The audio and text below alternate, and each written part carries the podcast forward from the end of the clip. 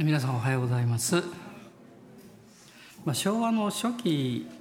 に来られたんだと思うんですけどあのヨーロッパからある宣教師ん？宣教師の方が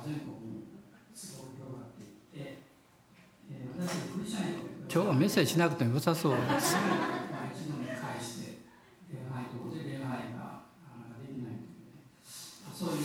これいつのメッセージでしょうね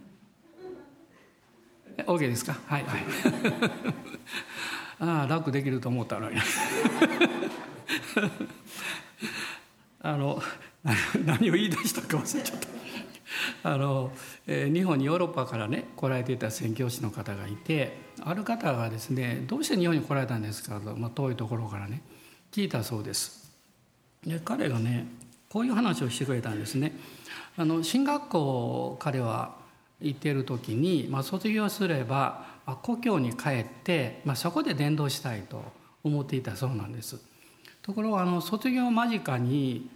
あの先輩というか上のリーダーの方から日本に行きませんかって言われたそうなんですね。まあ、彼はびっくりしてですねそんなこと全然考えたことなかったんですけど祈り始めるとどんどんその思いが心に残ってくるしでもあんな遠いとこ行けないしなとも悩んでいたそうです。でそれで卒業しまして、えー、彼はまず一度故郷に帰りましてですね、まあ、お母さんに聞いたそうです。お母さんこういうふうに今あの思いがあるんだけどどう思いますかって聞いたらねお母さんこう言ったそうですね「神様がおっしゃってるんだろう」って「神様から言われると断りにくいもんね」ってで彼は決心したそうです。私はその話を言いましてですねすごいお母さんだなと思ったんですね。まあ、そういう応答ができるということは神様のあの豊かさというか恵みを知っているんだと思います。で神様の恵みを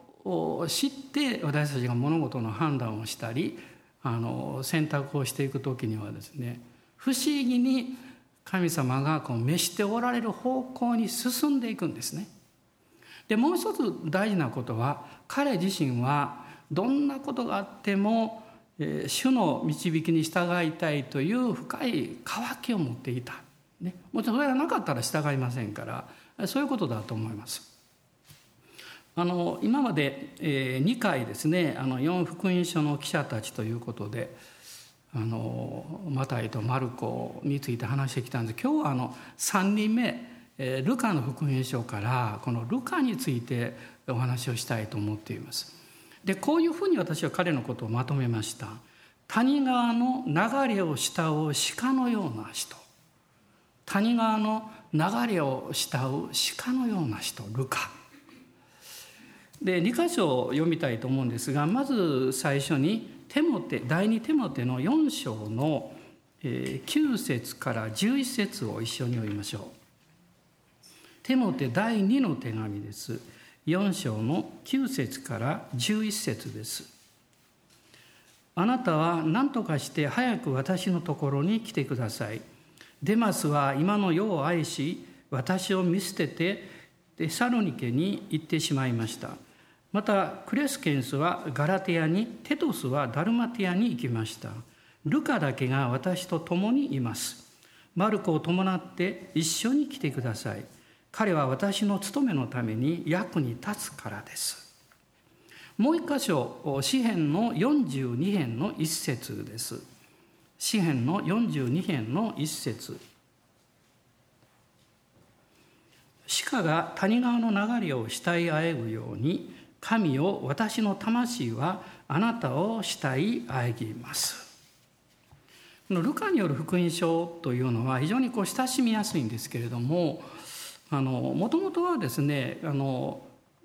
使徒の働きですね以前は使徒行伝と言いましたけども、これは一つになっていたんですね。まあ、1世紀の頃はキリスト教起源史の二部作というふうに言われていたそうなんですけども、まあ、2世紀に入ってこの使徒の働きというふうに分かれていったんですね。ですからあのこれはルカが、まあ、続けてこう書いているわけです。で使徒の働きのですから一章の一節には前の書でというふうにこう始まっていますこの前の書っていうのはルカの福音書のことなんですねでルカの福音書というのは世界における最も美しい書簡というふうにもこう言われています。でその内容というのは完全な人としてのイエス様を描いています。あのマタイは王としてのイエスマルコはしもべとしてのイエスヨハネは神の子としてのイエスでルカは人の子としてのイエス、まあ、それをこう主題にしているわけなんですけれどもあのなぜかっていうとですねあのルカは主にギリシャ人宛てにこれを書いているんですね。でギリシャ人というのは理想の人間像というのがあるんですよ。ですからルカはこの人間となられた神の御子を描くことによってこんなに素晴らしいすごい人がいるこの人は救い主なんですよということを、まあ、表そうとしたわけなんですね。でもその中心というのは救い主イエス・キリストです。でマタイとかマルコが用いていない救いとか救い主という言葉を彼は8回使っています。でその中でですね特にこの「降誕物語」というのはルカの福音書有名ですけどもそこには6回あの用いられているんですね。であのそこを読んだら分かるんですけれどもこのイザヤ書の引用なんかもあるんですが違法人の救いについて光を当てている。まあ、ギリシャ人は違法人ですからねあの本来であればあの救いに預からない民族なんですよね私たちもそうですけどでもそこにこれ光を当てているのが特徴です。でルカの福音書の2章の中にはあの後半にですねシメオンという、まあ、預言者ですけども幼子イエス様を腕に抱いてあの主の宮でですねあの神様を賛美したというのが出てくるんですね。でその賛美の中身の中にこういう言葉があるんです「違法人を照らす光」とこう書かれていますだからあのこの救い主はユダヤ人だけじゃなくって全世界違法人への救い主なんだということを、まあ、ルカはあの書いているわけです、まあ、さっき申し上げたようにマルコはローマ人を対象にしていますね。そしてルカがこのギリシャ人なんですね。でこのルカという人は、まあ、教養人です。まあ、彼はあの科学的な教育も受けていますしヘブル語とこの古典ギリシャ語をに精通していたお医者さんでありまた同時にあの神道牧会者でもあったわけなんですね。でこのルカの福音書そのものにはあの彼自身が著者で著者であるというこの本部には名前が出てこないんですけれどもこの使徒の働きと合わせてルカが書いたということはもうこれはあの初代から認められているわけです。まあ、いつ頃彼はこれを書いたのかということですね。で非常に興味深いのはあのルカによる福音書の一章を見ていただきたいんですが一章の一節から四節を読みたいと思います。私たちの間で成し遂げられた事柄については初めからの目撃者で御言葉に仕えるものとなった人たちが私たちに伝えた通りのことを多くの人がまとめて書き上げ書き上げようとすでに試みています。私も全てのことを初めから綿密に調べていますから尊敬するテオフィロ様あなたのために順序立てて書いて差し上げるのが良いと思います。それについてすでにお受けになった教えが確かであることをあなたによく分かっていただきたいと思います。この一節二節の中にですねあのこの順序を立ててまとめていろんなことが方が書いているということがあるんですけど、まあ、すでに実はあのマルコによる福音書とかマタイによる福音書がおそらくこの前に書かれていたと思うんですね。まあ、でもこの3節を見ますとルカは全てのことを初めから綿密に調べていますとこう書いてます。で興味深いのはですねこの福音書を書いた4人いますけれどもルカだけがイエス様の直接の十二弟子であの弟子ではないんですよね。違法人なんですよね。まあマタイとヨハネは十二です。マルコはあの有名なエルサレムの家の教会のまあ息子ですよね十二弟子に直接いつも会ってた人たちですでもこのルカはこの違法人なんですけれども神様から特別な使命が与えられましたで彼はあのパウロとトロアスで出会って、まあ、パウロの第3回、ええー、っと目の伝道旅行の時も同行しておりましてね、まあ、あったのは2回目なんですけども3回目の伝道旅行にも同行してその後こうエルサレムに一緒に来るんですよね。でパウロがあの、まあ、捕らえられてですねカイザリアで2年間交流されます。まあ、彼はあのローマの市民権を持ってましたからカイザルにあの上訴したんだからローマに行って裁判を受ける権利があったんですけどその前にカイザリア、まあ、カイザリアっていうのはあのローマが建てたイスラエルをこう監督する提督がこうそこでとどまってですね全体をこう支配するそういう町として作られているわけです。まあ、今も遺跡が残っていますけどもそこでですねパウロは2年間も交流されたんですね。でルカはあのその時パウロと同行しておりましたのでずっとこの、まあ、カイザリア近辺にいたわけですよ。ということはですね彼はいろいろ調べることができたんです。ナザレに行ったりあるいはカペナームに行ったりまた興味深いのはおそらく彼は書いてませんけどエルサレムに行って当時まだあの、まあ、生きておられたと思うんですねイエス様のを産んだお母さんマリアさんマリアさんはですね使徒ヨハネにあののと一緒に住んでましたエルサレムにねだからおそらくルカは訪問してあのイエス様の降誕のことについて詳しく聞いたんじゃないかと思うんですだからあのあのこのルカの福音書のね有名な あの話です羊飼いのねこととか詳しく書いてるんですよ。まあ、そういうふうに彼はこのいろいろ調べてでパウロがこのカイザリアに交流されていたのは AD の59年から61年までと言われてるんですけども、まあ、その間に、ま、カイザリアでこれをあのルカの福音書を記したという、まあ、可能性もあるわけです。まあ、もちろん後ということも考えられますけれどもでその後彼はローマまで行きます。まあ囚人ではありませんけどついていってですねでパウロはあの61年から63年まで AD の2年間あのローマで裁判を待っていたわけですね。まあ、いわゆるまだ裁判が終わってないので囚人ではないんですけども囚人と同じような状況であの兵士に鎖につながれてですね動けない状態でただ彼は自分で家を借りましてそこに住んでいました。でそれはあの人の働きの一番最後に書かれていますね。でなぜかっていうと彼はおそらくその間にいろんな人と会いたかったんだと思います。だから彼は出れ出ることはできないんですけど人々が訪ねてくることはできる。あるいはそこであの書物を書くこともできるんですね。だからそこにいろんな方がやってきてその一人があの、えー、オネシモというですね奴隷なんですよね。あのコロサイから逃げてきたんですよ。でこのパウロと会ってここでイエス様を信じて救われてパウロに手紙を託されてあの一緒に、まあ、手紙と一緒にですね、えー、コロサイに戻っていくこれがピレモンへの手紙なんですね。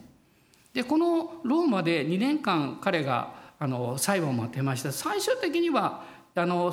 パウロを訴えたユダヤ人の方が取り下げたんだと思います。裁判をしても勝つ見込みがないと判断したんだと思うんですなぜかというとパウロを捕らえられた理由はあの宗教的な問題なんですよ。でも違法人のローマ人にとってはそんな意味分かんないんですよね。でそこで裁判しても絶対勝てない。でもし裁判に負けるとですね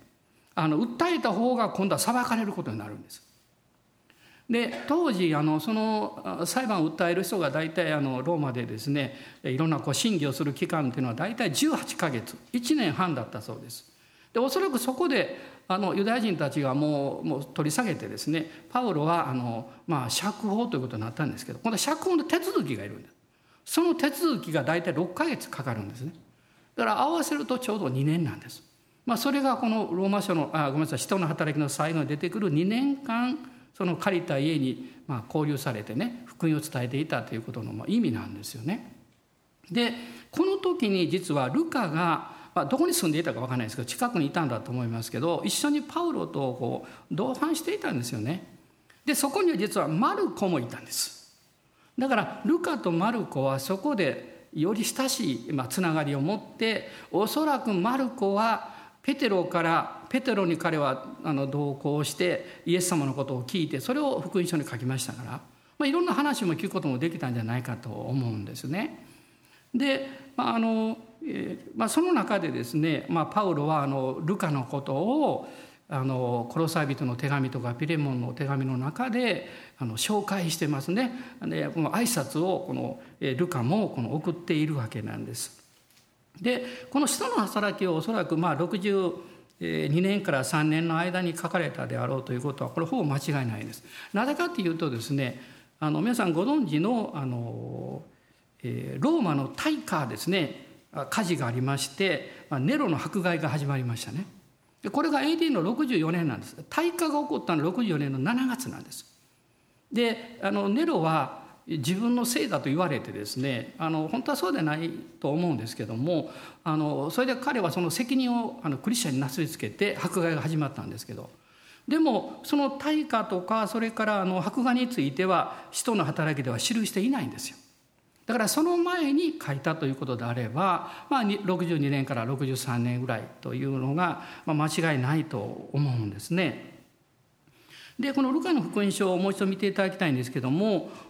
彼は直接にはこの4節を見ますと尊敬するテオフィロ様とこう書かれています。この、まあ、以前はテオフィロと書いてましたけどもこの個人の名前が出てまして彼宛てにルカの福音書と使徒の働きこれをまあ検定したんですね。でおそらくこの人物はあのもちろん実在の人物なんですけども、まあ、ローマの高官であったとかなり地位の高い人ですね。でその人を通してまた諸教会にこの福音書が広がって、まあ、読まれるようになったというふうに考えられます。テオピロというのは神の愛する人という意味なんだそうです。神の愛する人ですね。でルカの福音書のこの内容をこう見ていきますと、まあ、興味深いのはあのルカはですね20の奇跡をこう書いてるんですけどもそのうちの6つはですねルカだけが書いてるんですね他の福音書に出てこないです。まあ、それから23の例え話が出てくるんですがそのうちのなんと18はですねルカの福音書だけに出てくるんです。まあ、ということは彼はあの他の著作を見てそれを写したっていうんじゃなくてですね彼自身が独自にあの人たちにも出会った例えばエルサレムに行きますとマリアさんだけじゃなくって当時はまだイエス様の、つながりのある弟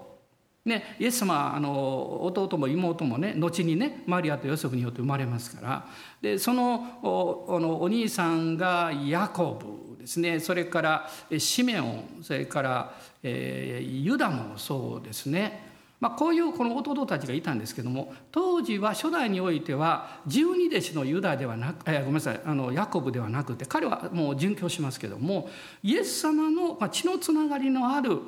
あの、まあ、兄弟のヤコブがエルサレムのリーダーをしていた。だからこれは使徒の働きの15章の中にですねあの違法人問題が出てきた時にヤコブがその提言をして、解決したということが出てくるんですね。でおそらくこのヤコブにもあってですね 直接あのイエス様のことを聞くことができたと思います。やっぱりこう直接に会って見たり聞いたりするっていうのは強いんですよね。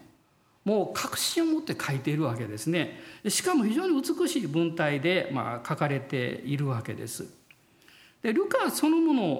をこの福音書の中にもう一つ興味深いのはイエス様の12歳の時の物語が出てくるんですよ。ね、これはあのルカしか書いていないんです。であのあの家族がですねイエス様どっか行ったら分からなくなったらですね あの戻っていったらエルサレムの神殿でですねあの教えてたってお話をねこれはルカだけが書いてるんですね。まあ、こういうこの情報というのもルカはこの得ていたようです。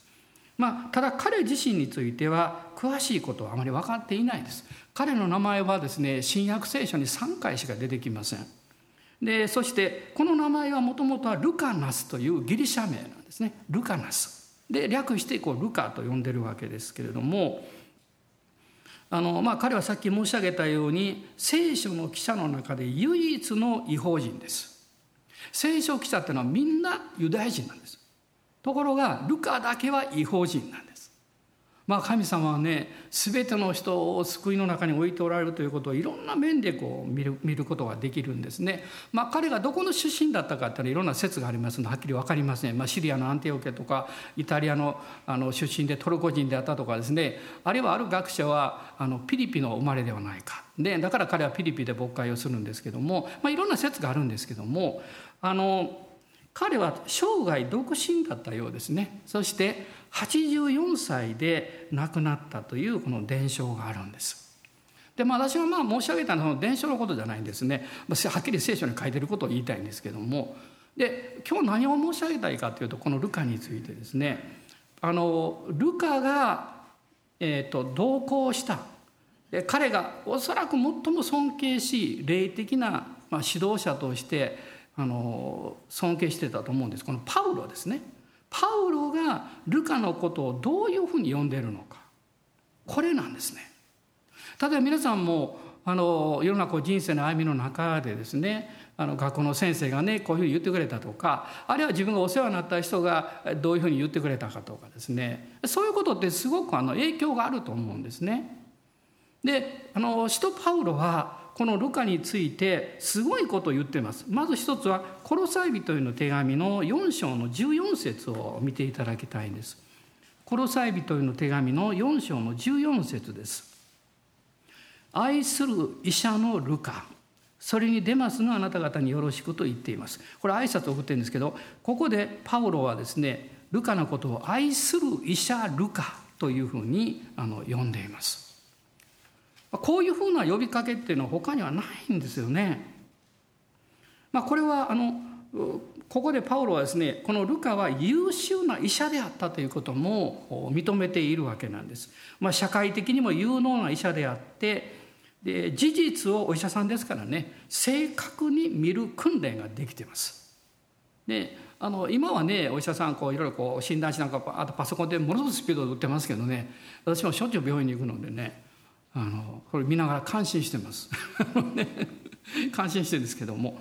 でも当時はこうそれを聞いてこう記録するわけですから正確に記録するという訓練を彼は持っているんですね。だからルカの福音書一緒にありましたように物事を綿密に調べて順序立てて書くということは彼にとってはもう慣れているわけです。神様はあなたが通ってきたさまざまな経験とかあるいは能力をお持ちになります。私はクリスチャンになった時ですねこういう誤解がしばらくあったんですね。それは救われたということはもう以前のことは全部古きもので捨て去ったんだからそれにもうもう戻らないそういうことはもう何というか使わない、まあ、こういうことがよく言われたんですね。でもある時からだんだん変わってきましてですねまあ、もちろん古きものを過ぎ去ったんだけれども今度は自分が今まで経験していたあの能力とか技術力とかいろんなものも含めてですねそれを神様に捧げて性別していただいて主の栄光のために用いるこれが今の生き方なんですね。でそのことをある時期キリスト教会失敗しましただから大事な芸術の分野とか音楽の分野とか政治の分野とかいろんな分野が全部このように取られてしまったんです。今それをクリスチャンたちは祈りながらですね神の栄光のためにこう取り戻そうこれいわゆるあがなうっていうんですけどもそういうことをやろうとしています。いろんな分野にクリスチャンが今進出していますね。だこれはすごい良いことだと思うんですね。神様がもともと作られたんですからいろんな能力っていうものをですね、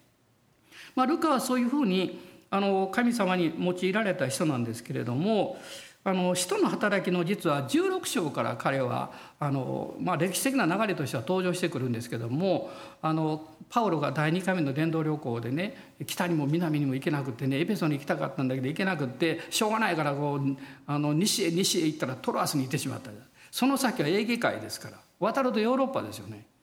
でそのトロアスに彼が行った時に実は、えーと、シラスとそれからあの途中でですねテモテを見つけて弟子として連れていくわけですね。するとこのトロアスにルカがいたんですよ。なぜ彼がそこにいたのか理由は書いてないんです。でもここで初めて合流して4人のチームが生まれるわけです。でこの16章のですから10節からですねあの私はというその、まあ、一人称から私たちに変わるんです。それルカが加わって、えー、そして一緒に行動していったからなんですね。でそこであのマケドニアの叫びの幻をパウロは見たんですけれどもパウロが見たんですけどそれは少なくとも4人で一緒に祈ってそしてマケドニアに行く決心をします。だから私たちはとこう書いてあるんですね。これはとっても重要なことなんです。まあ、今はですねあの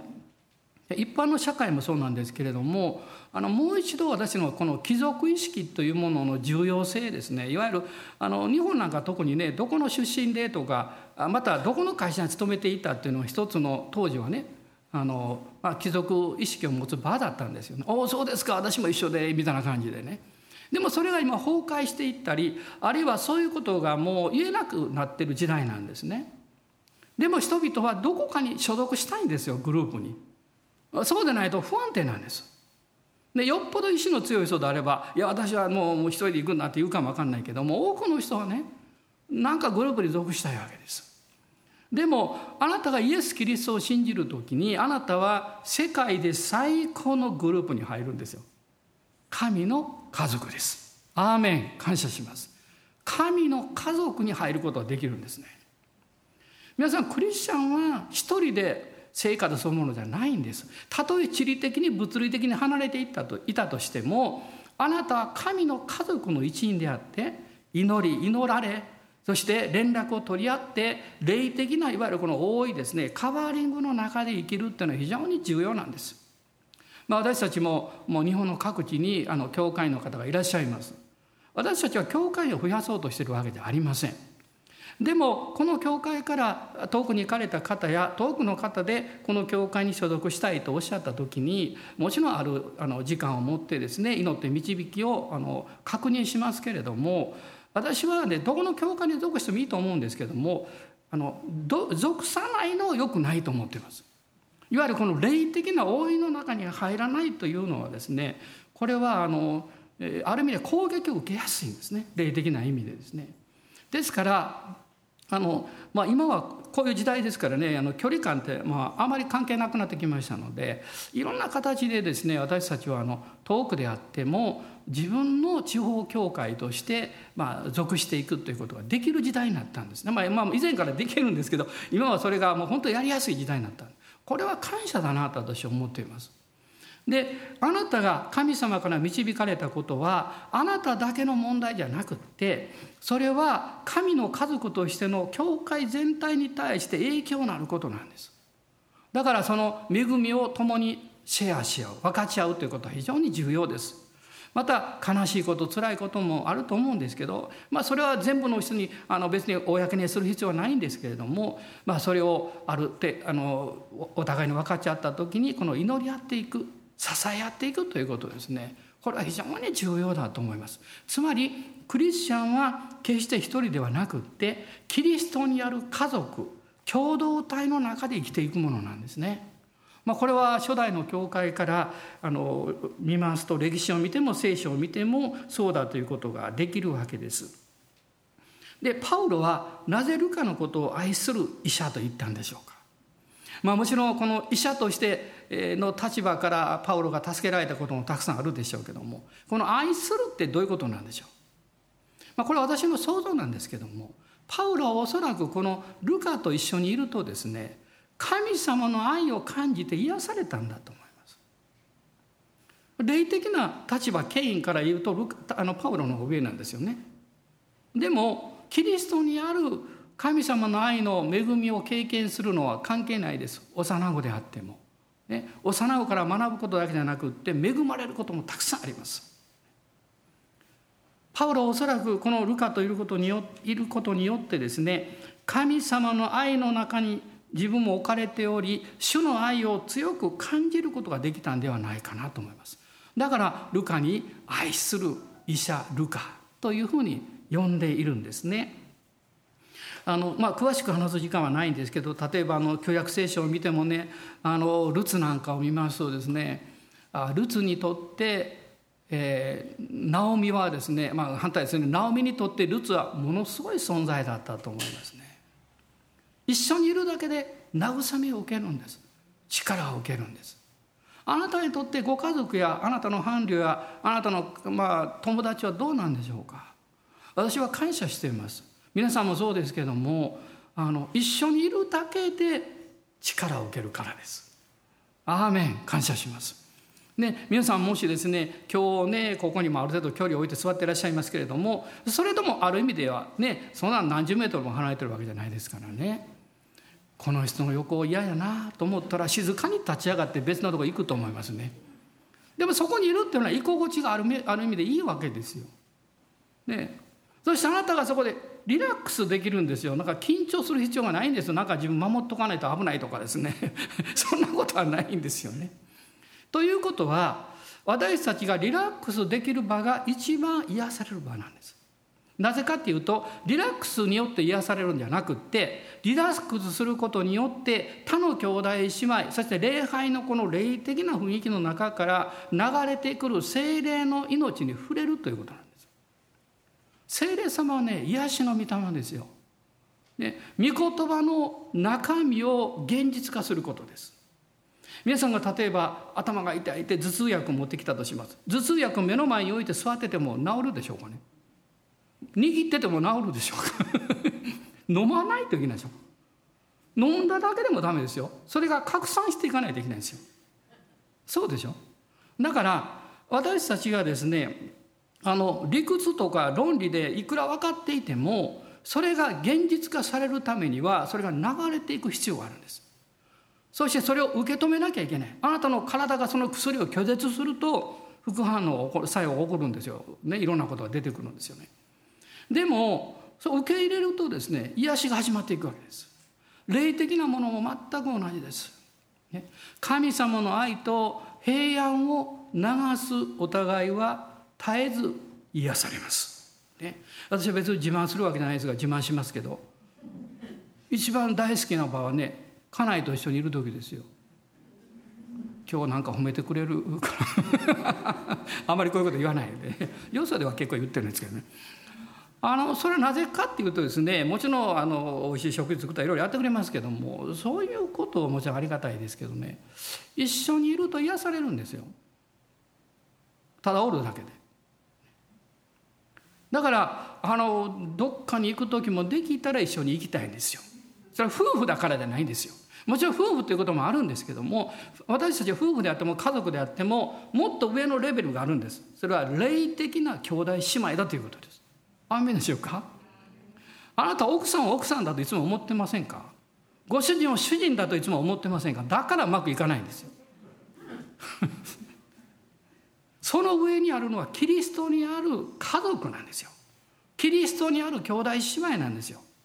その私たちが霊的な領域の意識をしっかり主によって受け取った時に初めてねまあまあいろいろこうぶつかったり言い合いすることもあるかも分かんないけどそんなのは低い次元ですよ。ね、そんなものはね恵みに触れたら流れていくんですよ。もっと高い次元で私たちは一つの心になって愛を分かち合って信頼し合っていくんですよ。これは家族です。しかもそれがなんとこの血のつながりのある兄弟姉妹だあのごめんなさい肉の家族だけでなくってねイエス様を信じる家族の中でそれができるというのが教会なんですよ。私はすごいと思いますね。教会のような場というのは今世界にどこにもないんです。どこにもないですね。パウロはこのルカとの関係においてそれを証ししています。ですからまあルカの信仰その存在というのはですねパウロにとって、まあ、主からの愛を見ることができて体験できる人であったということです。素晴らしいと思いますね。二つ目はですねこのルカっていうのはどういう人かっていうと謙遜で信頼できる人です。謙遜な人です。なぜかっていうとこの福音書を見てもそうなんですけども自分を隠してるんですね。そして、まあ、もちろんあのイエス様をこう表に出すのは当然なんですけども絶えずそこに光を当てています。あのパウロと一緒にエーゲ海を渡ってあのマケドニアに行って最初に開拓伝道したのはピリピの教会です。世界で初めての違法人教会。まああの正式な伝道によってね言われてるところですけどもあの、まあ、ヨーロッパの最初の教会ですねと言われてるんですけどもでこのピリピの教会が開拓されたと、まあ、パウロはすぐにまたあの移っていきます南の方に伝道していきますテサロニケとかアテネに行ったりコリントに行ったりするんですけどもあの、えーと、その時にあのこのルカをそのピリピに残すんですよ。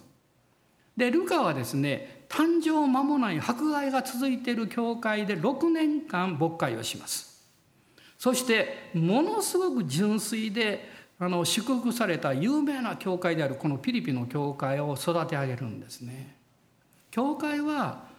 リーダーシップの人たちまたその中心にいる人たちの霊的影響を必ず受けます。でそれは全てではもちろんないんですけどもあの開拓の時というのはそこにしか人はいませんからそういうふうな教会になっていきます。でもこの、ルカのこの記した内容を見ている限りにおいて私は6年間あの大変なピリピで伝道牧会したんだよなんてことは全く書いてないんですよ。少しも誇っていません。私はまあ年齢のせいか最近過去過去のことを言うのが多くなってきました。ね、アメンという方も結構おられると思いますけど それは悪いことじゃないんですけどもでも注意しなきゃいけないんですねそれは過去のことを話しすぎてはいけないましては誇ってはいけない、ね、それは決して益にならない。聞いた人にとっても益になることであれば話していいけれどもそうでないということは相手を疲れさせるだけです。ルカはその点において非常に賢明な人ですね。でそして何よりもすごいのはですねルカは神様がこの摂理の中で導いてくださった導きのチャンスというのを絶えず捉えることができたんです。ね、例えばエルサレムに行ったらですねパウロがねもうもう群衆に捕らえられてそして囚人にされてしまうの訴えられたってね。もうルカがそこに、ね、なんでこんな目に遭うんだとかですね。カイザリアに行ってもなかなか釈放されない。2年間いたんでしょ。なんでなのって。それはまあ思ったかもしれませんよ。でもその次に彼がおそらく思ったのはこれは神が導いてくださった理由があり目的がありチャンスがあるんだということを考えたということです。その間に彼は調査をするんですいろんなところ行って私はどんな時代においてもそのいろんなことが起こってくるこの摂理や出来事を神がくださったチャンスとして捉える人は必ず成功すると思います。ね、成功するっていうのはうまくいくとかそういう意味じゃないんですよ。益になるということを信じることができるということです。あの有名な御言葉ですがあのロマ人の手紙の8章を開いていただきたいんですね。8章の、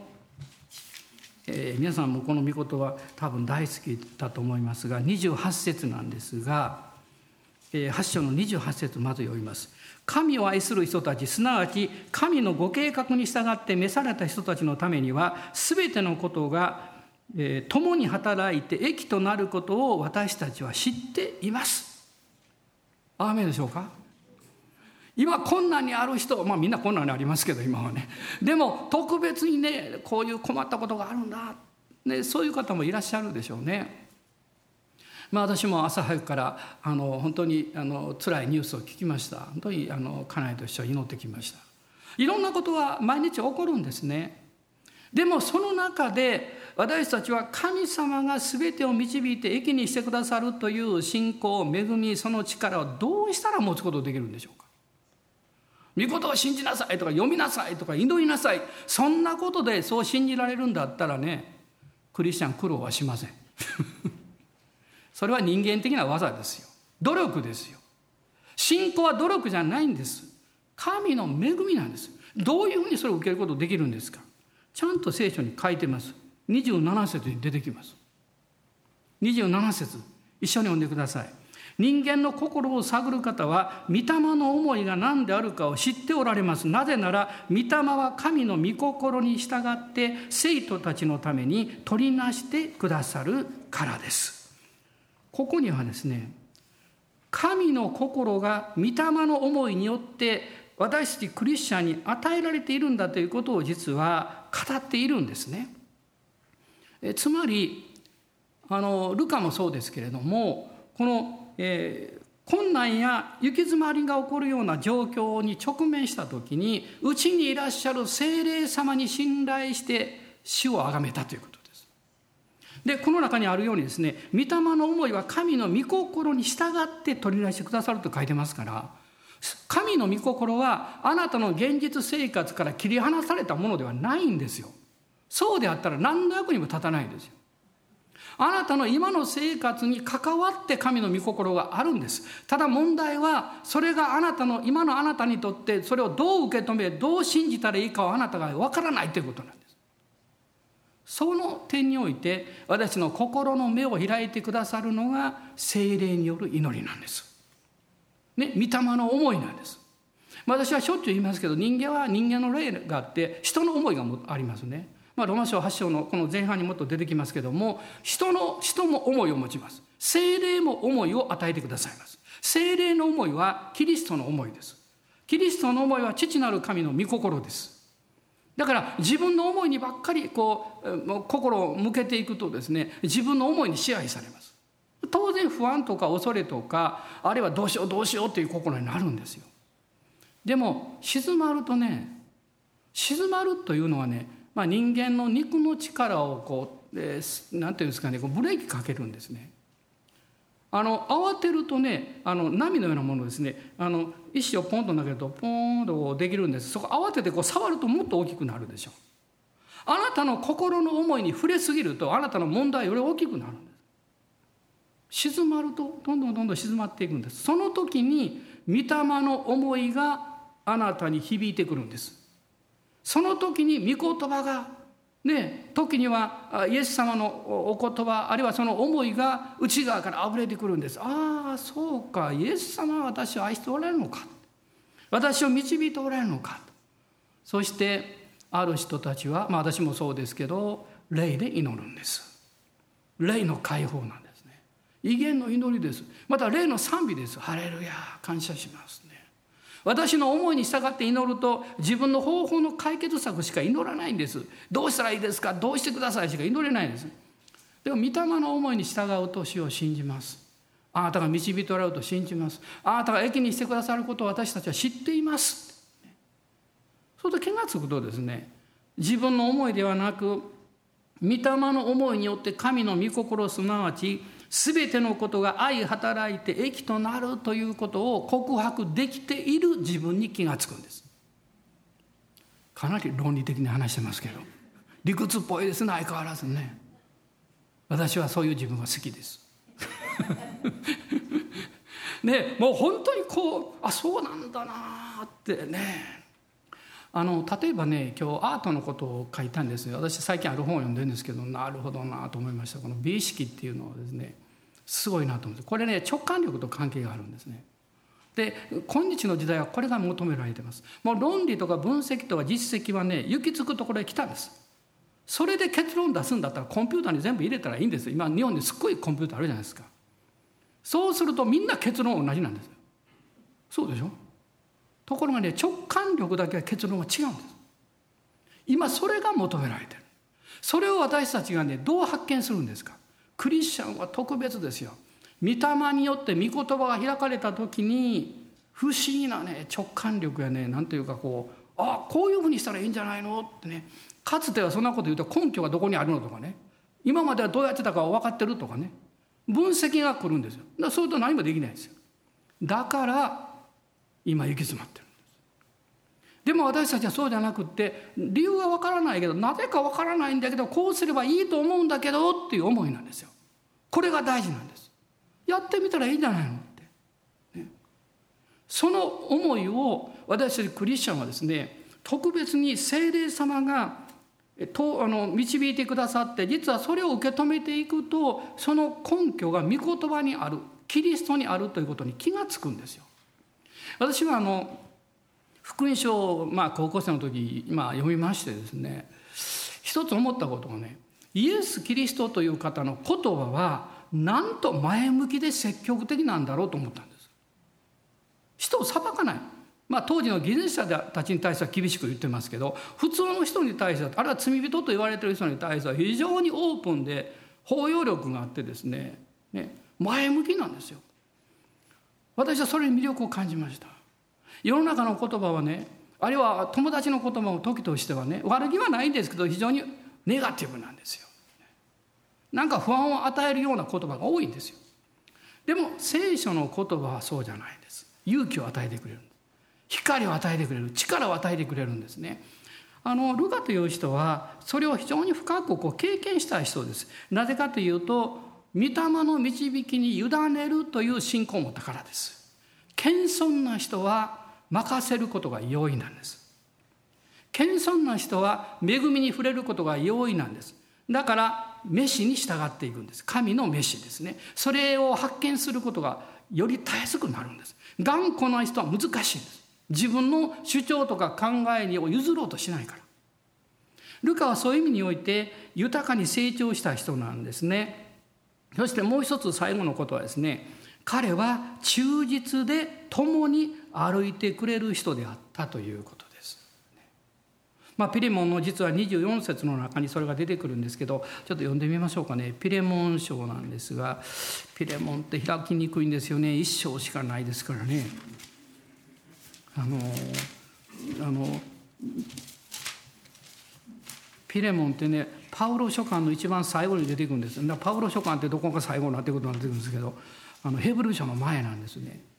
このピレモンの24節見るとこう書いてます。私の同労者たちマルコアリスタルコデマスルカがよろしくと言っています。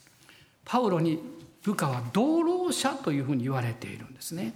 忠実な同労者なんです。しかもな彼はですね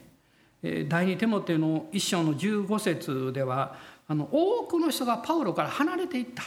ね、第二テモテっていうのはパウロが殉教する前に書いた手紙ですから。非常に彼は寂しい思いをしたんでしょう。でもこれは読みましたですよね。ルカが共にいてくれてるんだと彼はパウロは言いましたね。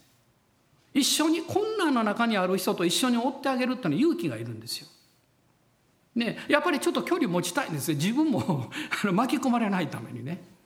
でもルカはずっとパウロと一緒にいたんです。ルカだけは私と共におります。私と共におります。私もそういうふうに言われる人になりたいなと思いますし。またそういう人がまあ感謝なことでたくさんいてくださるんですけど私はね感謝してるんですけどもっとたくさんの人とそうありたいなと願っています。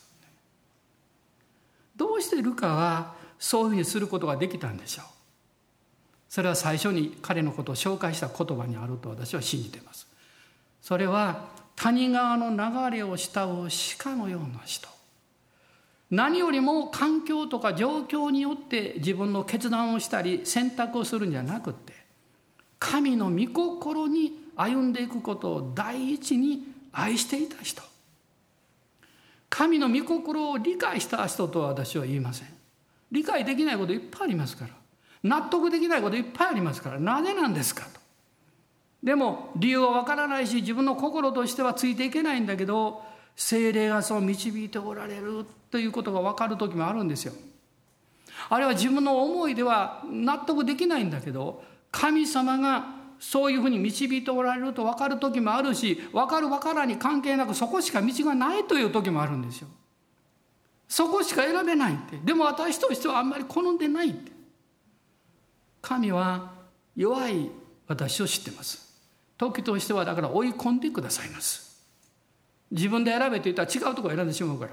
自分の好きなことや自分の楽なことを選んでしまうので時には追い込んでくださるんですよ。しんどいですよね。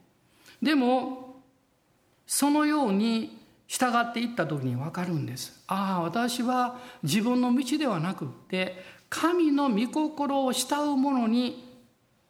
なりたいと本当に思っていた。そして神はそうなれるように助けてくださった、ね、ペテロは3回イエス様を知らないと言ったでしょう。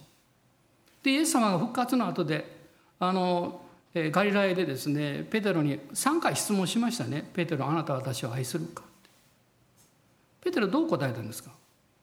私があなたを愛していることをあなたがご存知です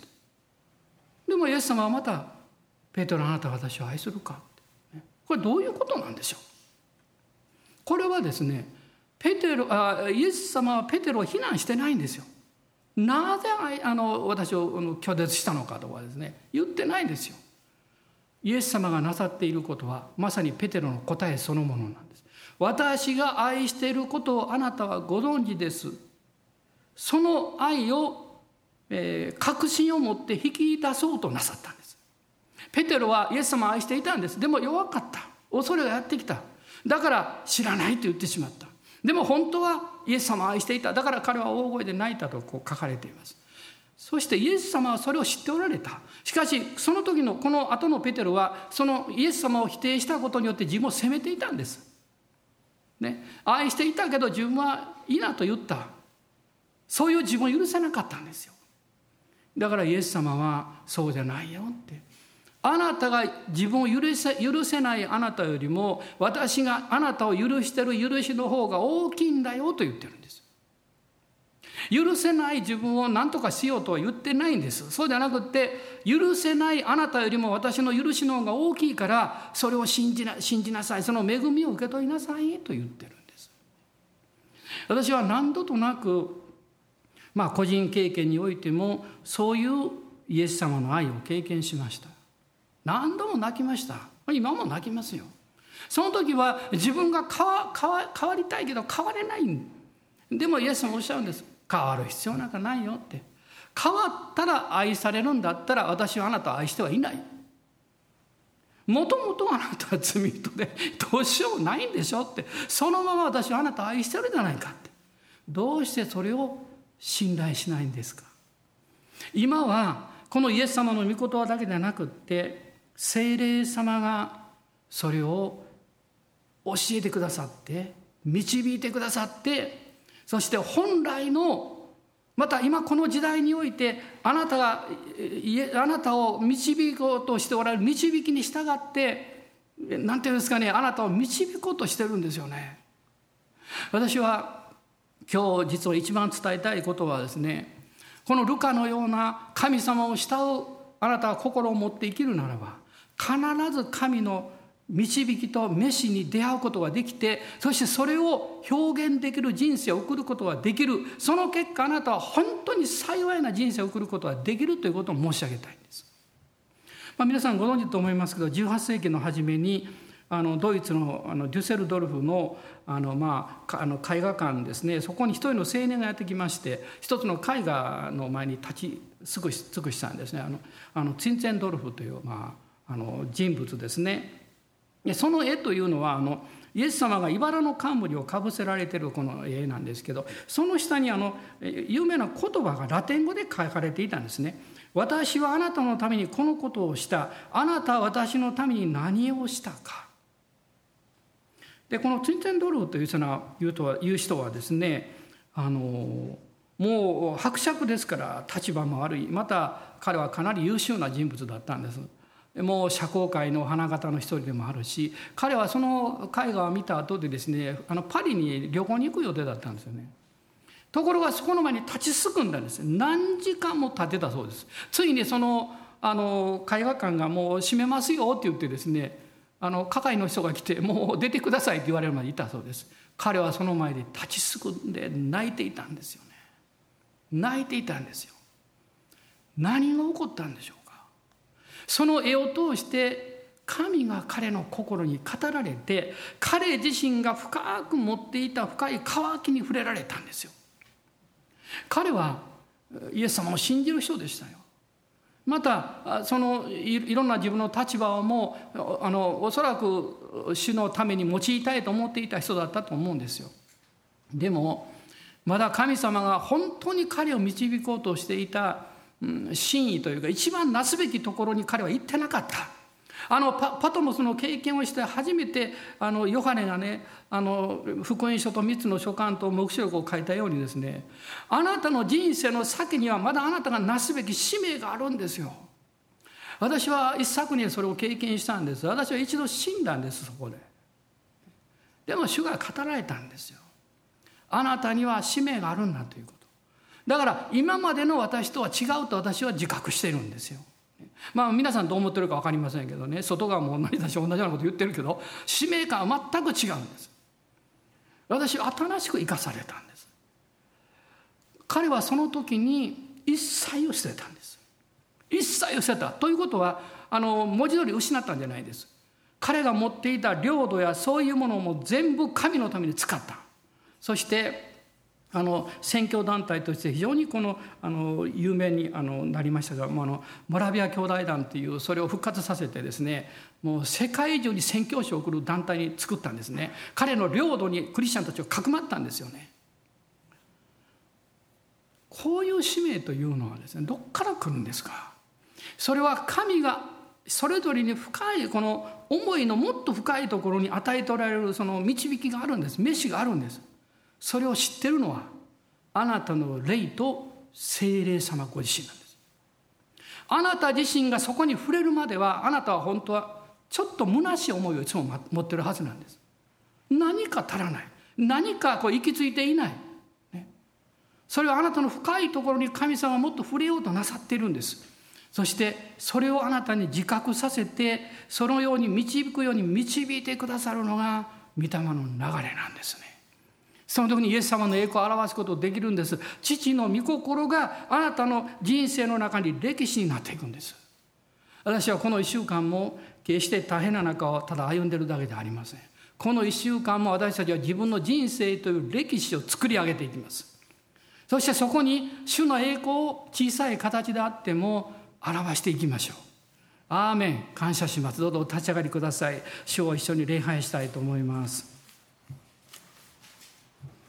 アーメン感謝します。まあ今日ここにおいてくださった方もまた御言葉の家の兄弟姉妹そして中継でたくさんの方礼拝してらっしゃいますけどみんな同じ思いを持ってると思います。神様が早くこのコロナの感染をストップし本当に収束させてほしい。そしてあの以前のように礼拝もしたいし交わりもしたいし仕事もしたいしみんなそう思ってますよ。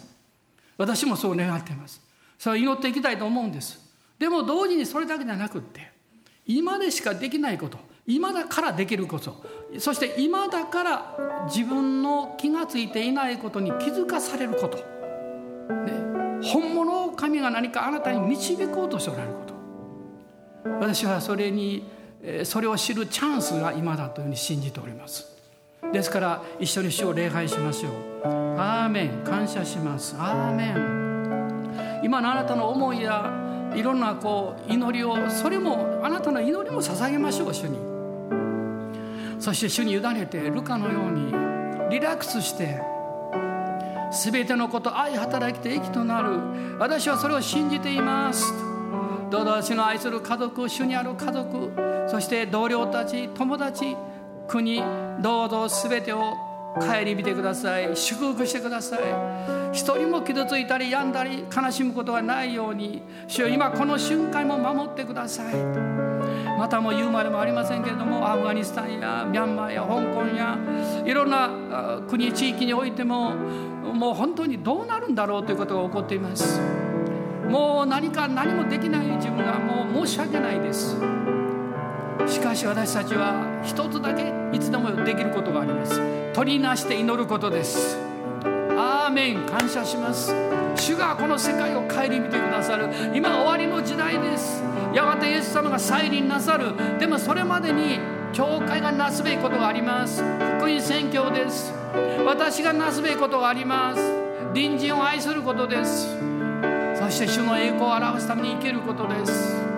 アーメン感謝します。アーメンアーメンアーメンハレルヤ感謝します。今しばらく一緒に祈りましょう。アーメン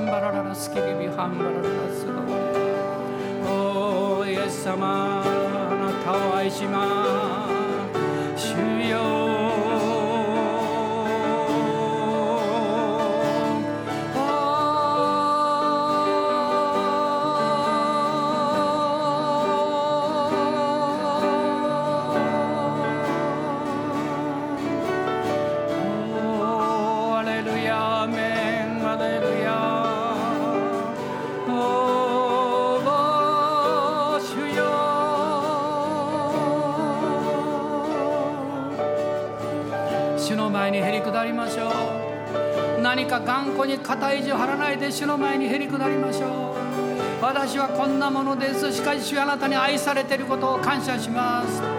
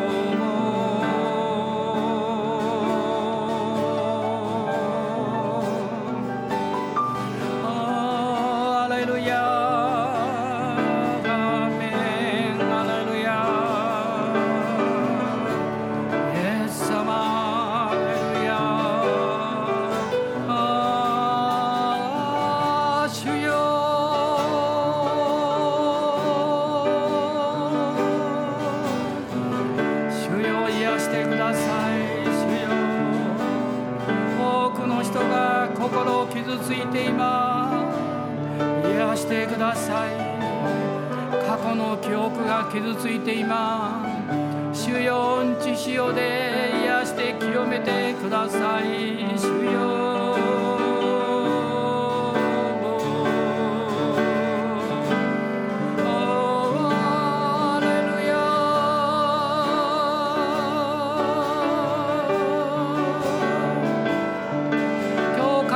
る人の思いを癒されます。過去の関係です。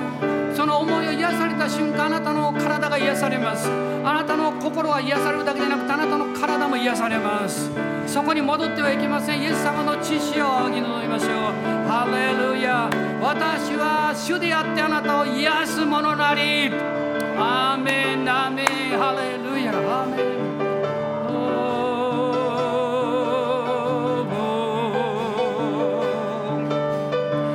様があなたの肩の痛みの方癒してます。あの手の神経痛のような癒し持ってる方ですね主が今日あなたを癒していらっしゃいます。このメッセージを聞かれる方インターネットで聞かれる方もそうです。主が今あなたに触れられます。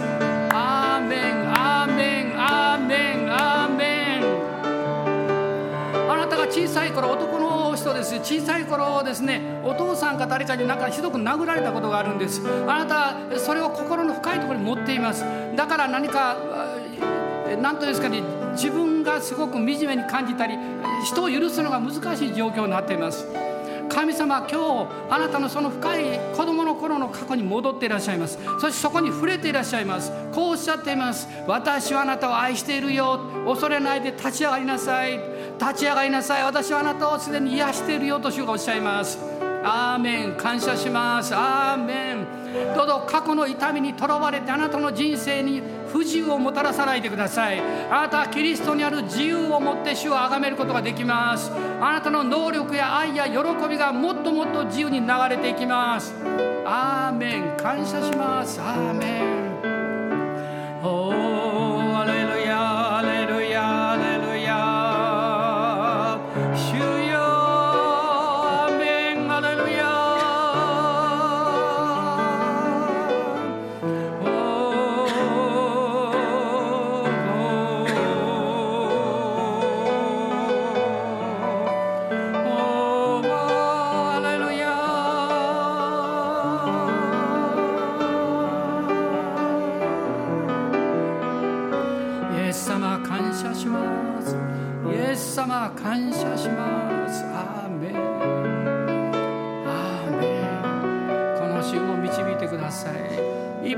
一歩一歩導いてください。アーメン。アーメン。私たちの主イエス・キリストの恵み父なる神のご愛精霊の親しき御交わりが私たち一同と共にこの一週間一人一人の上に天からの豊かな油注ぎと奇跡の見業を見ることができるようにア